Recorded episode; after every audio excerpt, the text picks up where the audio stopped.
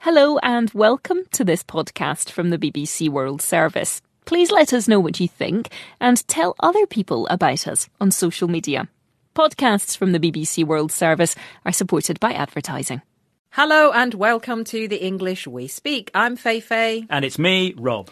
Uh, Rob, are those crumbs around your mouth? Uh, no, I don't think so. Why do you ask? Well, I filled the office biscuit jar with biscuits yesterday, and today it's empty. Oh, I see. You think I ate all the biscuits. You do like biscuits.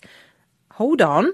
What's that in your pocket? Uh, w- well, they're biscuits. Caught red handed, Rob. You are the biscuit thief. My hands aren't red. I'm not worried about the colour of your hands. It's what you were doing with them.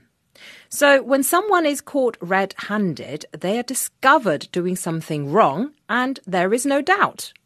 So, Rob, you've been found out. Uh, yeah, well, I can explain, uh, but let's have some examples first. Jorge was caught red handed having a sneak peek of his presents before his birthday. We caught Svetlana red handed eating chocolate as she said she was giving it up. The bank worker was sacked after being caught red handed putting money into his bag. This is the English we speak from BBC Learning English.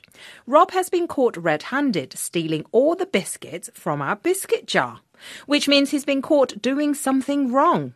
Let's face it, Rob, you are guilty. Okay, okay, I did steal all the biscuits, but it's because I didn't have time for lunch. A likely story.